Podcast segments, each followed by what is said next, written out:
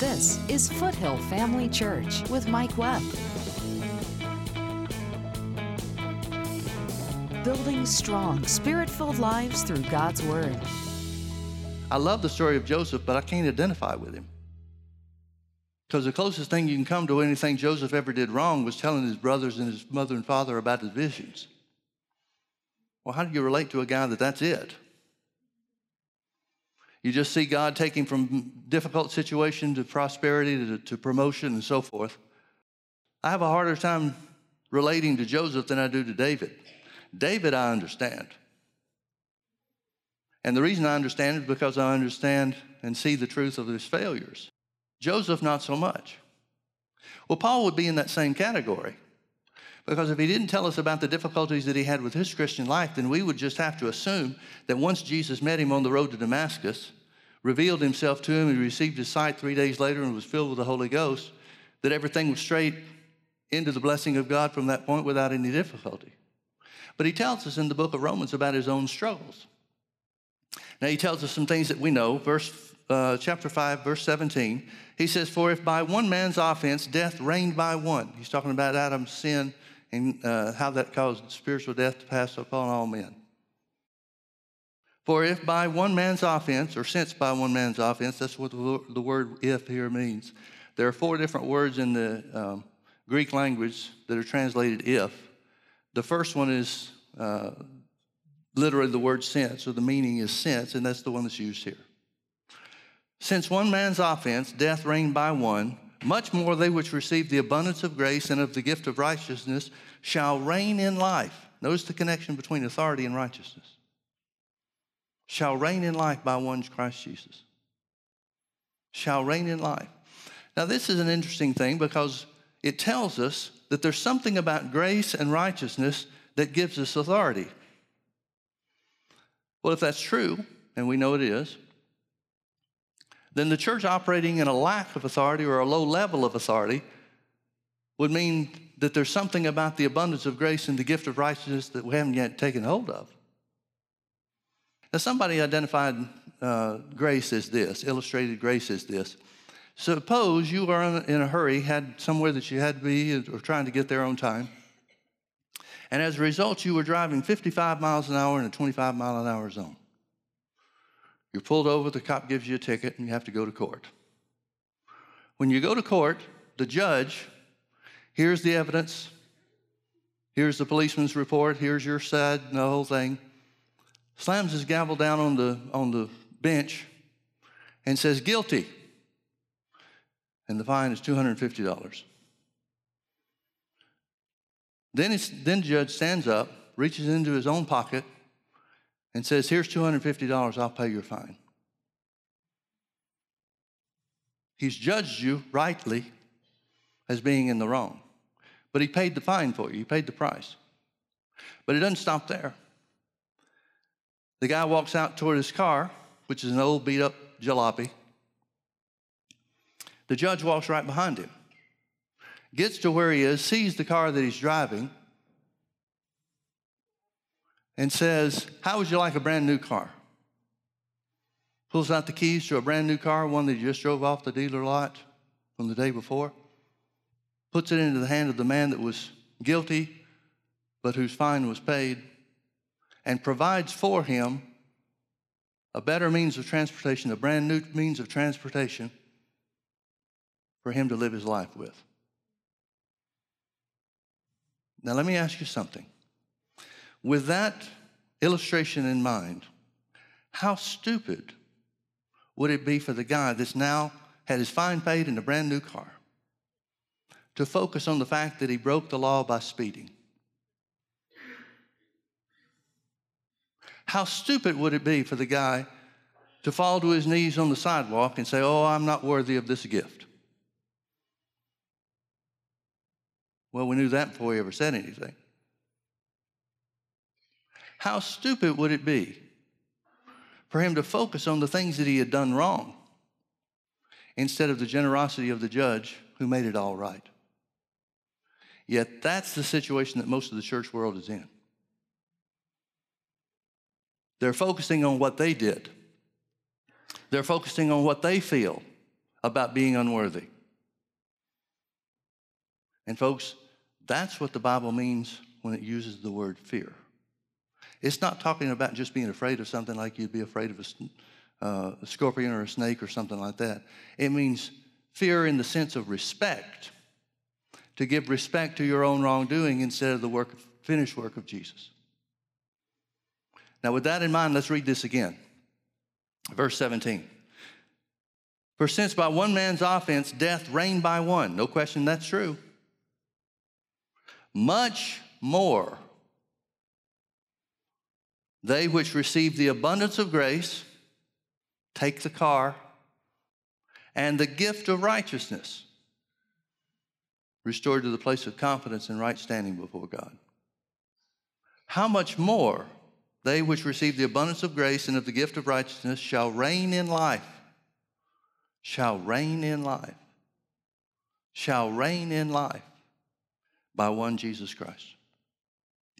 Paul understood this, folks. He understood from the revelation that he received from the Holy Ghost himself, directly from God, not because anybody taught him or anybody helped him along with this. These are things that he saw because of what God revealed to him. This is a part of the gospel that Paul said the whole world will be judged by. We don't have an excuse. We've got the truth. It's given to us. You don't have to walk in it, but you can't use the excuse that you didn't know. Paul understood this. Paul received this by revelation, so he knew it had to be true. Skip with me down to verse 21. Let's see something else that the Holy Ghost revealed to him. He says that as sin has reigned, well, back up to verse 20. We'll start with that, get a little context. He said, Moreover, the law entered, talking about the law of Moses. The law entered that the offense might abound. That just simply means that man would know he had no chance by doing it on his own. He could not do it on his own. He had to have somebody pay his fine and provide strength and power for his Christian walk. Moreover, the law entered that the offense might abound, but where sin abounded, grace did much more. Here's that phrase, much more again. So far greater that they really shouldn't be compared. Whereas sin abounded, grace did much more abound, that as sin reigned unto death, even so by grace might grace reign through righteousness unto eternal life by Jesus Christ our Lord. Notice grace is supposed to reign through righteousness. Now, in chapter 7, Paul tells us the story of his own journey. And the seventh chapter, we won't turn over there and we won't look at the specific verses, but I trust that you know your Bible well enough to, to realize that the things that we're about to say are true. If not, read, verse, uh, read chapter 7 and see it for yourself. Paul said, I'm still struggling with my flesh. I know I've been made righteous by the blood of Jesus. 2 Corinthians 5:21 or 517 says, Therefore, if any man be in Christ, he is a new creature. Old things have passed away and all things have become new. He says in verse 21 that we've been made the righteousness of God in Christ Jesus. Let me read this to you. Verse 17 again, therefore, if any man be in Christ, he is a new creature. Paul knew that. He knew he had been made a new creature. One translation says a new species of being. A born again man is a new species of, of being. He's passed from death to life. And only through Jesus could a man do that. No one before Jesus ever did that. But because of what Jesus did, you and I have passed from death to life. We've become this new species of being. That's why Paul's journey is so important. That's why understanding what he came to understand is so critical for us. Because he said, even though I know I'm a new creature in Christ Jesus, I still have trouble with my flesh. What doesn't that mean since I find myself doing things I don't want to do, the things that my heart doesn't want to do? Doesn't that therefore mean that I'm unrighteous? No. If your righteousness was of you, meaning if it was dependent on your good works, you're doing the right thing and never doing the wrong thing, then you'd lose your righteousness every time you sinned. Well, then what would you do? This is the doctrine that I heard in the Assembly of God church. I don't know if it's Assembly of God doctrine uh, throughout the whole denomination, but the church that I went to for a while, people were sinning and getting born again time after time after time after time after time, according to their own understanding. Because if they sin, then you got to get born again again because you just lost your righteousness and you got to get it back. Well, what if you died in that lull period? What happens to you then? It was a real issue for them. They made sure they went around confessing their sin every day because they didn't want to die without confessing their sin because in their thinking that means they wouldn't have gone to heaven. Well, how do you get born again again? How do you get born again the second time, or the third time, or the, th- the thousandth time? How do you get born again so many times? You don't. Now they thought, and it, then and their practice propagated this idea. Since they're going around confessing their sin, trying to get back in good graces with God according to their own thinking, they're focused throughout their whole Christian life on sin, not God. And that focus on sin accelerated, propagated, added to the fact that they would sin again and again and again and again and again. Well, that's the situation Paul was in. He said, I find myself doing my body, I, find things in my body, in my flesh, pulling me into doing things that I don't want to do. He figured out, he understood that the difference was the man on the inside didn't want to and resented and, and despised the unrighteous actions of his flesh. He says, What am I supposed to do with that? The things that the man on the inside wants to do, that my body doesn't always do. And the thing that the man on the inside doesn't want to do is the stuff I see my body doing. Woe is me, he said. He even said this He said, Who shall deliver me from this body of death? He recognized the sin was in his flesh, not his inner man. The inner man has been born again. He's a new creature, he's a new species of being. But it doesn't mean that you'll never have trouble with your flesh again. What does he come to understand? He comes to understand Romans 8 1. There is therefore now no condemnation to them that are in Christ. See, folks, God knows that your flesh is weak. But the shed blood of Jesus is greater than the weakness of your flesh.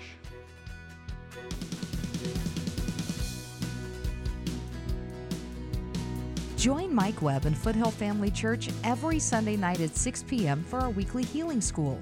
Healing School is for those who are in need of being healed from sickness in their body, as well as those who want to strengthen their faith in the area of healing. Now, whatever somebody, you or me or somebody else might think of why Jesus healed the sick, Matthew 8 17 tells us why he healed everybody that was sick. Jesus healed all that were sick that it might be fulfilled, which was spoken by Isaiah the prophet, saying, Himself took our infirmities and bare our sicknesses. Foothill Family Church is in Orange County at the corner of Bake Parkway and Lake Forest Drive, just minutes off the 5 freeway. To learn more about how you and your family can connect with Foothill Family Church, simply log on to mikewebb.tv. Foothill Family Church, building strong, spirit filled lives through God's Word. Paul understands to such a degree that he says in 2 Corinthians chapter 5 and verse 21, for he has made him, Jesus, to be sin for us who knew no sin, that we might be made. Everybody say made. That we might be made the righteousness of God in him. You have been made the righteousness of God in Christ Jesus. They that receive the abundance of grace, just like Abraham did, believed God, and God counted it to him for righteousness. You believe God and are made the righteousness of God in Christ Jesus. And there's only one exception, and it is an extreme case identified in Hebrews chapter 6 where a person can ever lose that salvation, that righteousness. Now, the devil wants to try to make you think you've gotten there and that you may have done that, or at least he does with a lot of people. But, folks, let me tell you something. I've been pastoring for 31 years. Was in the ministry for five years before that. After 36 years, you're going to stumble up on a few things. You don't have to be too smart to learn a little bit in 36 years. And in those 36 years, there's only one time, one situation that I can look at that might even qualify for a person losing their salvation and it ain't you. I hesitate to even say that the, the one situation is such that a man has lost his salvation. I'll go so far as to say this if he stays on the same track he's on, he probably will, if he hasn't already. But the simple truth of the matter is that most people never mature to the place where they can lose their salvation. Because Hebrews 6 talks about a situation where somebody with their eyes wide open,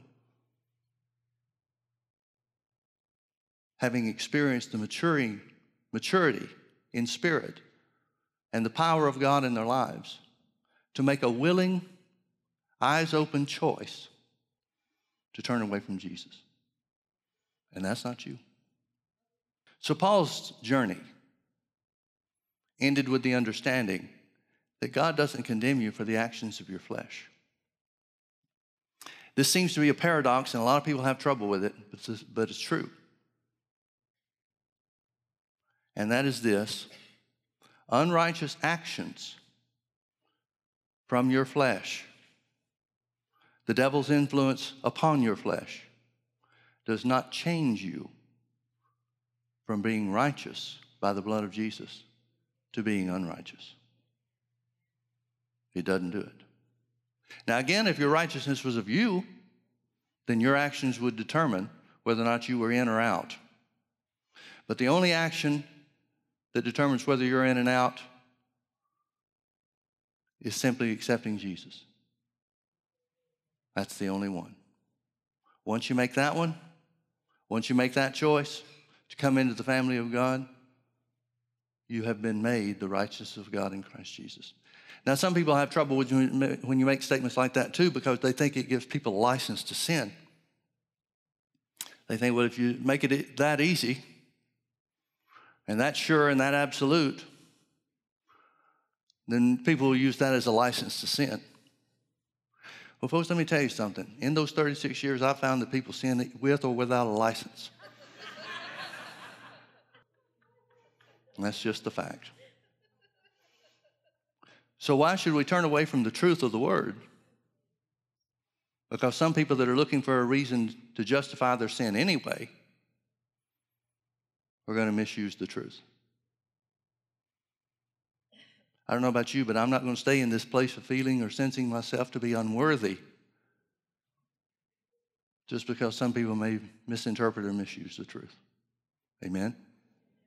Notice one last thing. Turn with me over to uh, John chapter 16. John chapter 16, Jesus is talking about the Comforter. Let's start in verse, uh, uh, start in verse 7. It said, Nevertheless, Jesus is talking to his disciples on the night that he's betrayed. Nevertheless, I tell you the truth, it is, it is expedient. The word expedient means better or helpful.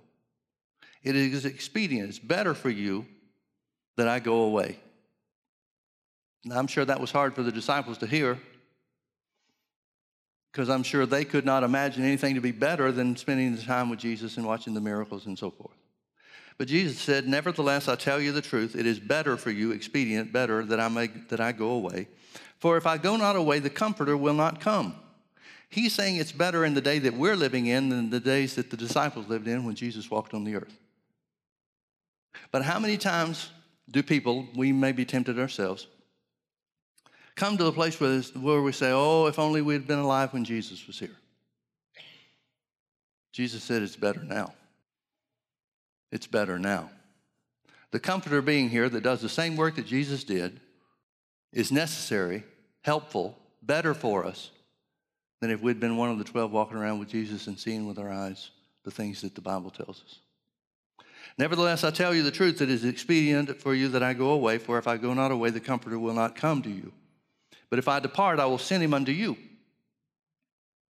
And when he is come, notice verse 8, and when he is come, he will reprove the world. The word reprove means convict, bring unto conviction.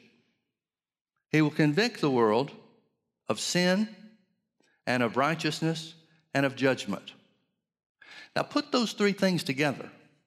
Here's what the Holy Ghost will convict us of. We might even say it this way here's what the Holy Ghost will bear witness in our hearts to sin and righteousness and judgment. See, if we go back to the illustration of the guy that was speeding, the judge rightly sentenced him, he rightly judged him. God is a God of justice. God can't look away from sin. If he could look away from sin, then he would have excused man without Jesus coming to the earth and dying on the cross. But he can't do that because he's a God of justice. Sin had to be paid for. Adam's sin had to be paid for. The wages of sin is death. Somebody had to die. If Jesus hadn't died in your place and in mine, then that means we would be subject to death, spiritual death, eternal death, because the price would still have to be paid. God is so merciful that even those that died before Jesus, that had respect unto God and respect unto the law of Moses, were kept in a holding place called paradise until Jesus could come, finish the work, and take them first with him into heaven. God doesn't want anybody to die.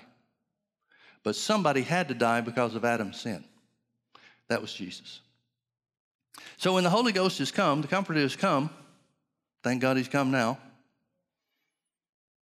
He will convict the world, he will bear witness to three things sin and righteousness and judgment.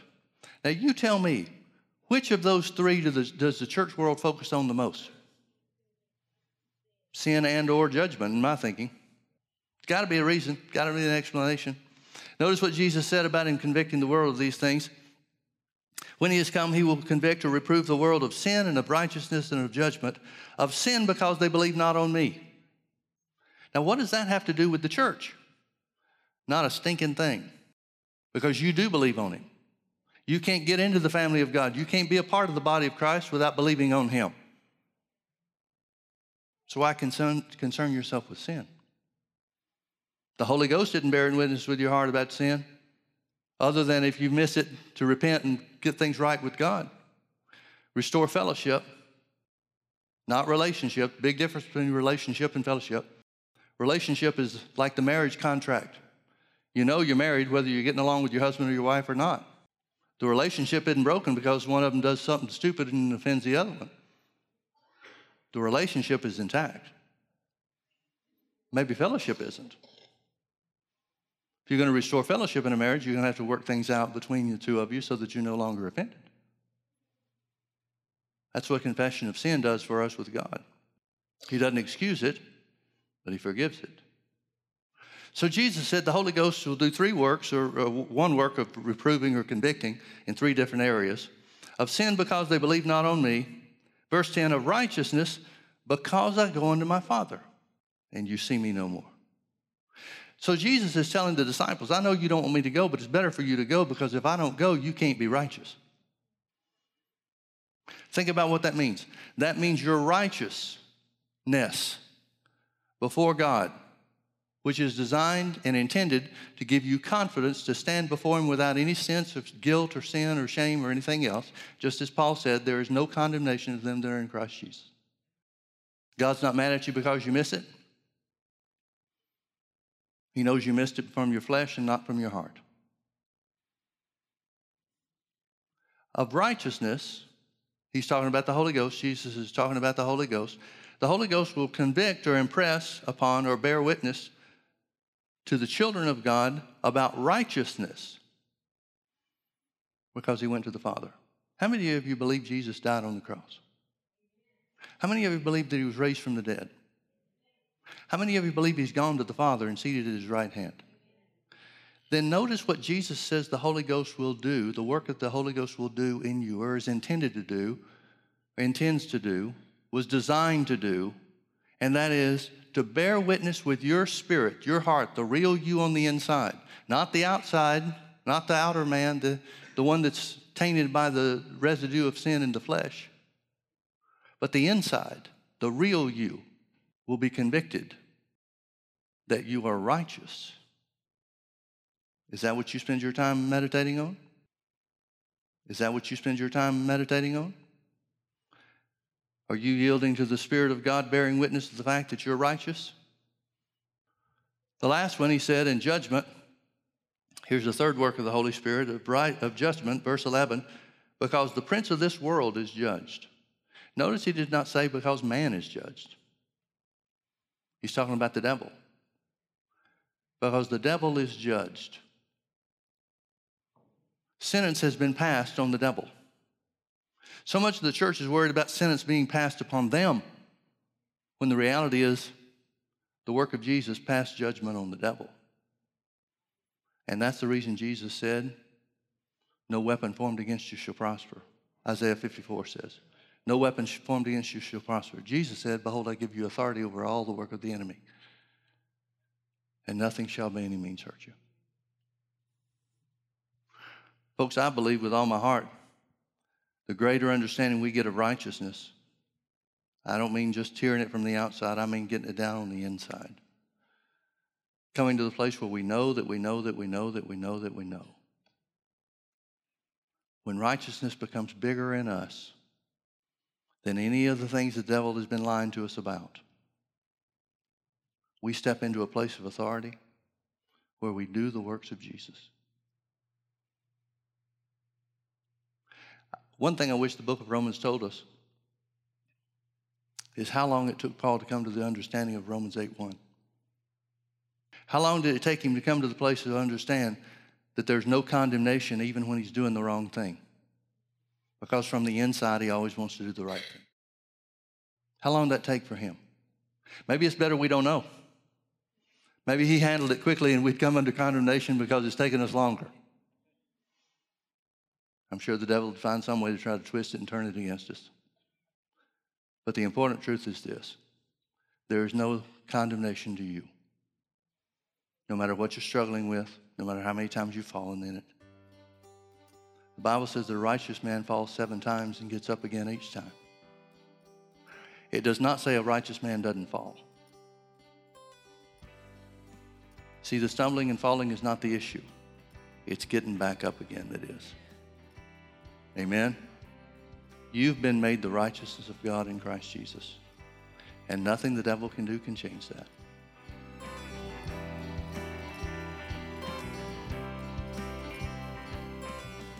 One of the prayers that Paul prayed for the church as he was inspired by the Holy Ghost to pray was that God would give unto us the spirit of wisdom and revelation in the knowledge of Him. There's nothing greater than to know who you are in Christ, what belongs to you because of Jesus' sacrifice, and what God's plan and purpose for your life really is. Thanks for watching today. Come visit us at Foothill Family Church. This is Foothill Family Church with Mike Webb. Now, what is this being born again about? Well, Romans chapter 10, verses 9 and 10 says that if thou shalt confess with thy mouth the Lord Jesus and believe in your heart that God has raised him from the dead, thou shalt be saved. Verse 10 For with the heart man believeth unto righteousness, and with the mouth confession is made unto salvation. Join us Sundays at 9:30 a.m. and 6 p.m. or Wednesdays at 7 p.m. Visit us online at mikewebb.tv. Foothill Family Church, building strong, spirit-filled lives through God's word.